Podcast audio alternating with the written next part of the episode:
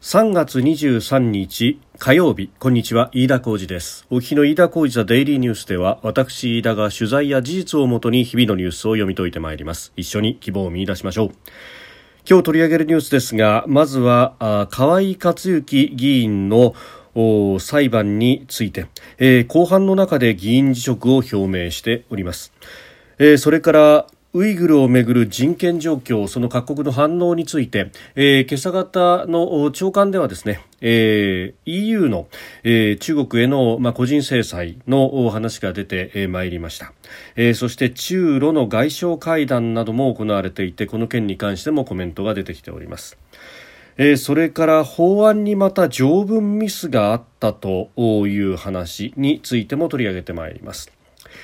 えー、まずはあ今収録しておりますのが、えー、日本時間の3月23日夕方6時10分というところです。すでに東京の市場閉まっております。日経平均株価3日続落でした。前の日と比べ178円23銭安。2万8995円92銭と8日以来およそ2週間ぶりに2万9000円台を割り込んで取引を終えております、まあ、年度末を控えましてこれまで上昇してきた株に対して利益確定の売りがさんだということ、まあ、それが、え相場の重荷にもなったということであります。まあ、朝方はですね前日の株高アメリカの株高を受けて上昇したんですけれども、まあ、あただえー、そこから一転すると下げに転じたということでありました。えー、さて今日取り上げるニュースまずは河井克行被告の裁判についてであります参議院の広島選挙区での買収事件、えー、令和元年の7月に起こったこの事件で公職選挙法違反の罪に問われた元法務大臣、えー、衆議院議員河井克行被告の公判が今日東京地方裁判所で行われました。えー、今日はですね被告人質問があったということで、まあ、この一連の裁判では初めての被告人質問と、え、いうこと、まあ、河井克行氏がどういったコメントを発するのかと、え、いうところだったんですけれどもまあもともとですね初公判では選挙運動を依頼する目的で現金を供与したのではないというふうに、まあ、あの無罪を主張し全面的に検察側と争うという姿勢を見せていたんですけれども、えー、今回はそこから一転という形になりました。えーまあ、あの初公判で全て否認あるいは争うとしていたがということで、えー、現在はと聞かれて、えー、冒頭私の意見を述べさせていただきたいと思うということでその、まあ、起訴の部分で、えー、河合被告との共謀等々というものに関しては否定をしたんですけれどもただ現金の授与というものが、まあ、あったんであると、えー、そして、えー、それに関しても、まあ、河合案里氏、まあ、妻ですが、えー、その当選を得たいという気持ちがなかったとは言えないというふうに述べ、えー、さらに、まあ、この参院選における総括責任者あ総括主催者と、えー、されていることについても、まあ、これも否定はせずという形になりました、まあ、初公判の時とだいぶこう、うん態度を改めたということであります。で、さらに、えー、この議員の職も辞するということも、まあ、裁判の中で表明したということであります。まあ、あの、後半が始まったのが10時頃からあということで、10時半頃に、まあ、こうしたことが速報等々で流れ、まあ、11時半からの、まあ、お昼のニュースで各社が一斉に速報を打つというような形になりました。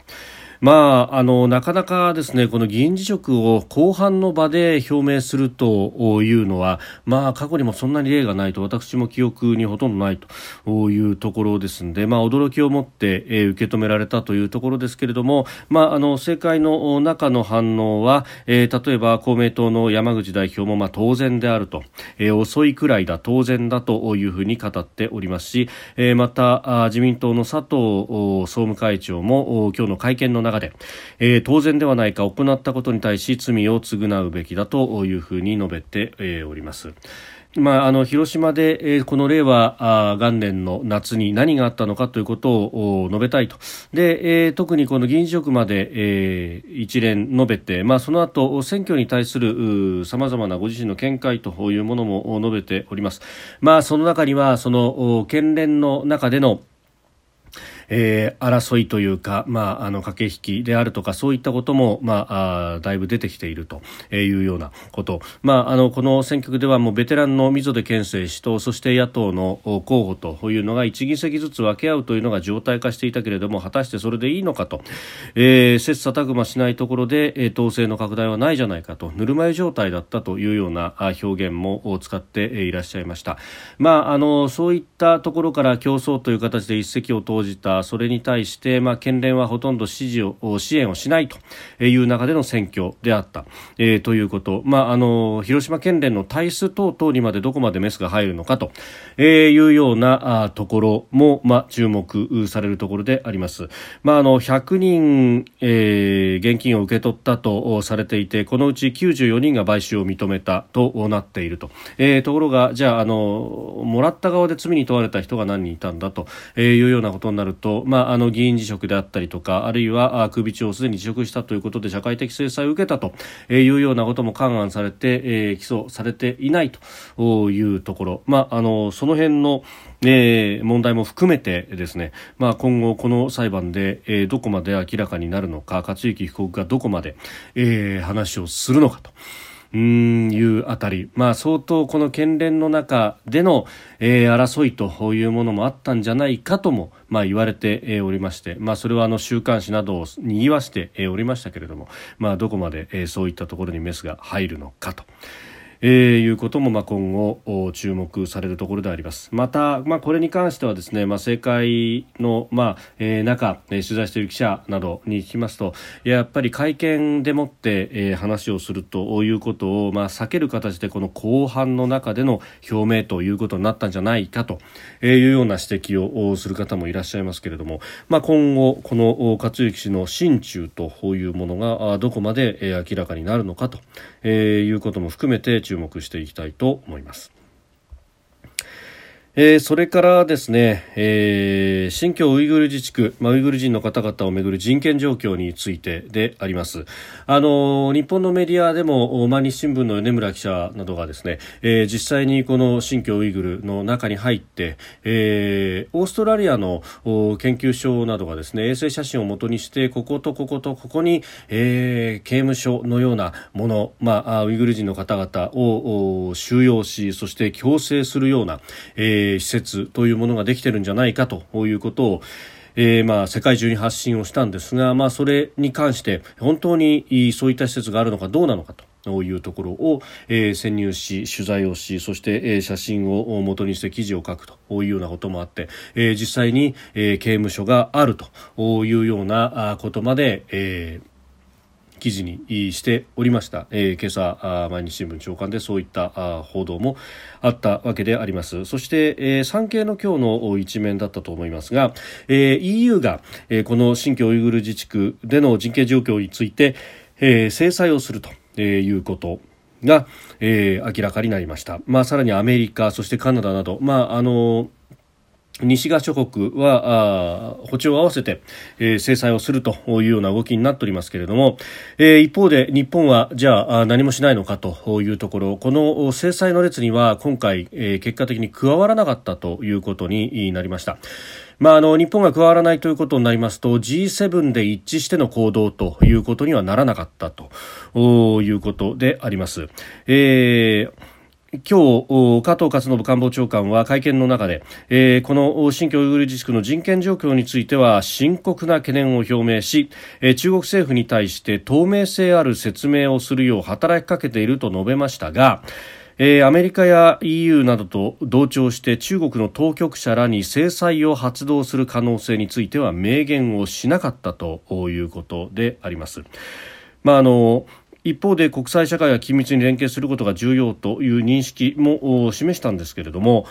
まあ、なぜこれ乗っからなかったのか、まあ、あの制裁に加わるよう打診があったのかどうか問われまして意見交換を行っているが具体的なやり取りについてコメントを控えると、えー、述べるにとどまったということであります。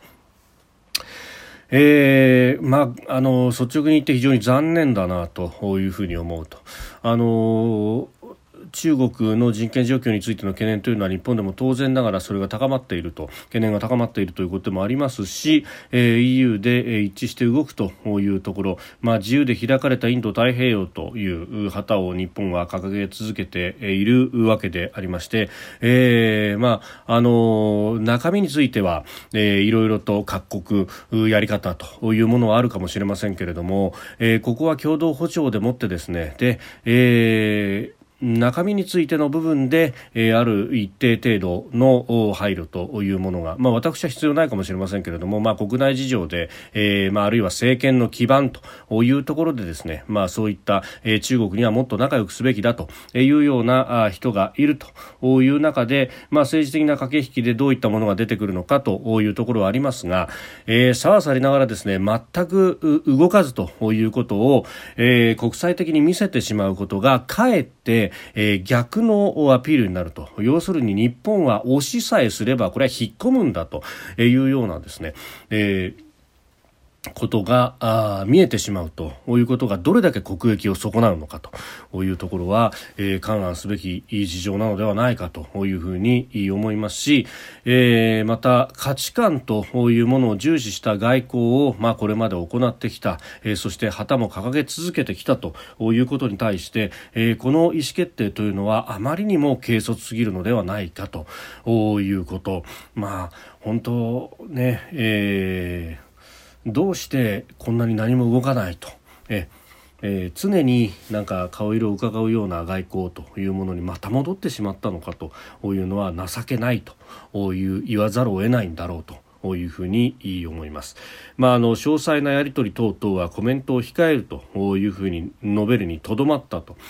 うんいうことですんで、まあまあ、ただですね今後、まあ、日本の国内はこれで済むんでしょうけれども当然ながらですね、えー、これ相手のあることですからじゃあアメリカ側からどういうことが出てくるのか今のところはですね、えー、声をかけたぞというあたりの話までしか、えー、出てませんがどういったあ声のかけ方があったのか、えやり取りがあったのかというあたりも、まあ、今後海外からも報道は出てくるでしょうしまた、えー、国内でもさまざま出てくるでしょうが、えー、当座この意思決定というものには、えー、疑問を抱かざるを得ないということであります。でまあ、これに関連してですね、えー、自民党が今日午前中の政調審議会と総務会の中で、えー、自衛隊施設や原発など安全保障の面で重要な施設周辺の土地利用を規制する政府法案を了承し党内手続きを終えたとのことです、えー、週明けあごめんなさい金曜日26日の定例閣議の中で閣議決定して国会に提出する方針と、えー、いうことであります、えー、これあの公明党が試験の制限というところで難色を示していたんですがこれに対して特別中止区域というものを設定して司令部機能を持つ自衛隊の基地周辺や、えー、無人の国境離島をこれに指定すると。で、えー、一定面積以上の売買に利用目的の事前届出を義務付けると、えー、虚偽申請には罰則を設けると。いうことですけれどもこれねあの中止区域の指定というものはかなり絞り込むということであの一概にあります防衛省の周辺など市街地を対象としないということで自民党と修正合意をしたということで、えー、あります。う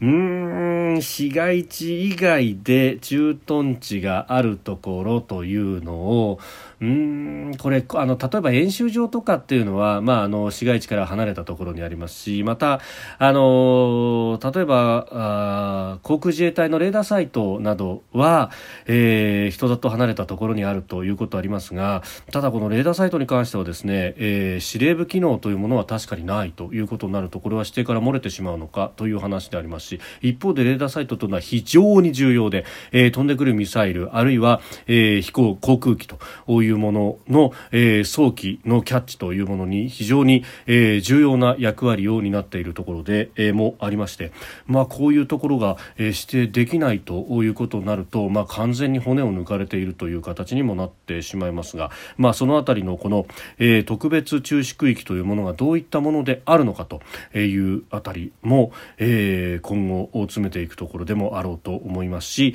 またあの市街地周辺とまあ、これをどう取るかというところですが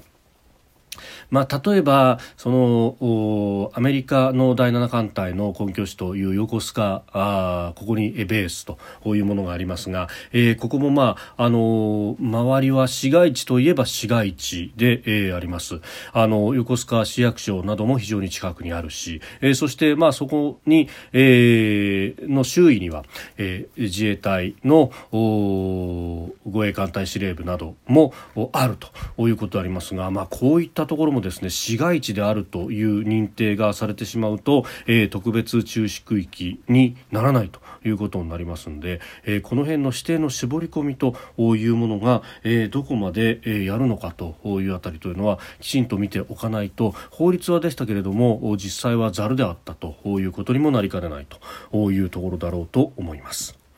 それからえー、法案にまた条文ミスというニュースが出てきました、えー、立憲民主党の安住国対委員長は今日、えー、政府が今国会に提出した産業競争力強化法改正案の条文にまた誤りが見つかったと明らかにしました、えこの改正案では条文に別のミスが判明して17日に国会へ報告陳謝したばかりだったということです、え安住氏は記者団に対しこれだけのミスは前代未聞審議に値しないと強調、え立憲民主党などの野党国対委員長は、ー、閣議決定のやり直しや責任者の処分を求める方針で一致したということであります、えー、条文の中のごく一箇所を誤って削除してしまっていたということで、えー、ありますが、まあ、あの無病性を求めるということは大事なことではあろうと思いますし、まあ、公文書であるから誤りが許されないというようなところは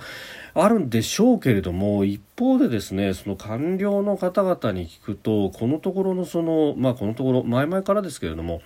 えー、野党の質問通告の遅さであるとかあるいは合同ヒアリングという形での吊るし上げ、えー、それから個別にこう説明に呼ばれて、えー、議員のところに行って恫喝のような吊るし上げを受ける等々、えー、パワハラ事案というものは相当、えー、私も取材の中でも聞きますしまた、えー、ネット上などでも、まあ、あ官僚の方々と思われる、えー、ツイッターのアカウントなどなどでそういった窮状を訴えるというようなことも、え、あります。まあそもそも論として質問通告が遅いというだけでももう徹夜の仕事を強いられるというような中でさらに合同ヒアリングがあり、え、個別の呼び出しもということになって、え、まあこれ国会議員が官僚を何かいじめ抜くということで、えー政権を追求しているのだと思っているとしたらそれは思い違いも甚だしいし、えー、そんなことで、えー、国政が良くなるのであろうかと何のために国会議員になったんだろうというところに、まあ、疑問を抱かざるを得ないというところですし、まあ、あのこういったことをやり続けているということは、えー、政権を担うと。結局のところあのこれ野党のうちはこういうことできますけれども与党になったらマネジメントしなければいけないと、まああの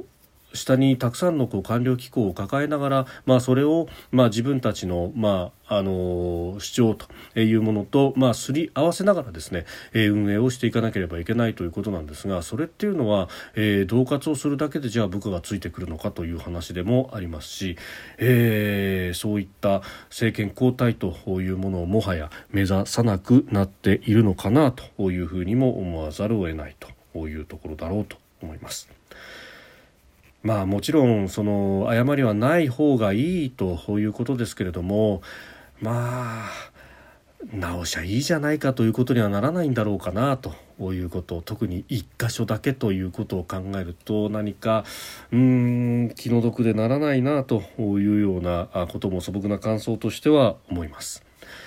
飯田浩司ザデイリーニュース月曜から金曜までの夕方から夜にかけてポッドキャストで配信しております。番組ニュースに関してのご意見感想飯田 TDN アットマーク Gmail.com までお送りください。飯田浩司ザデイリーニュースまた明日もぜひお聞きください。以上飯田浩司でした。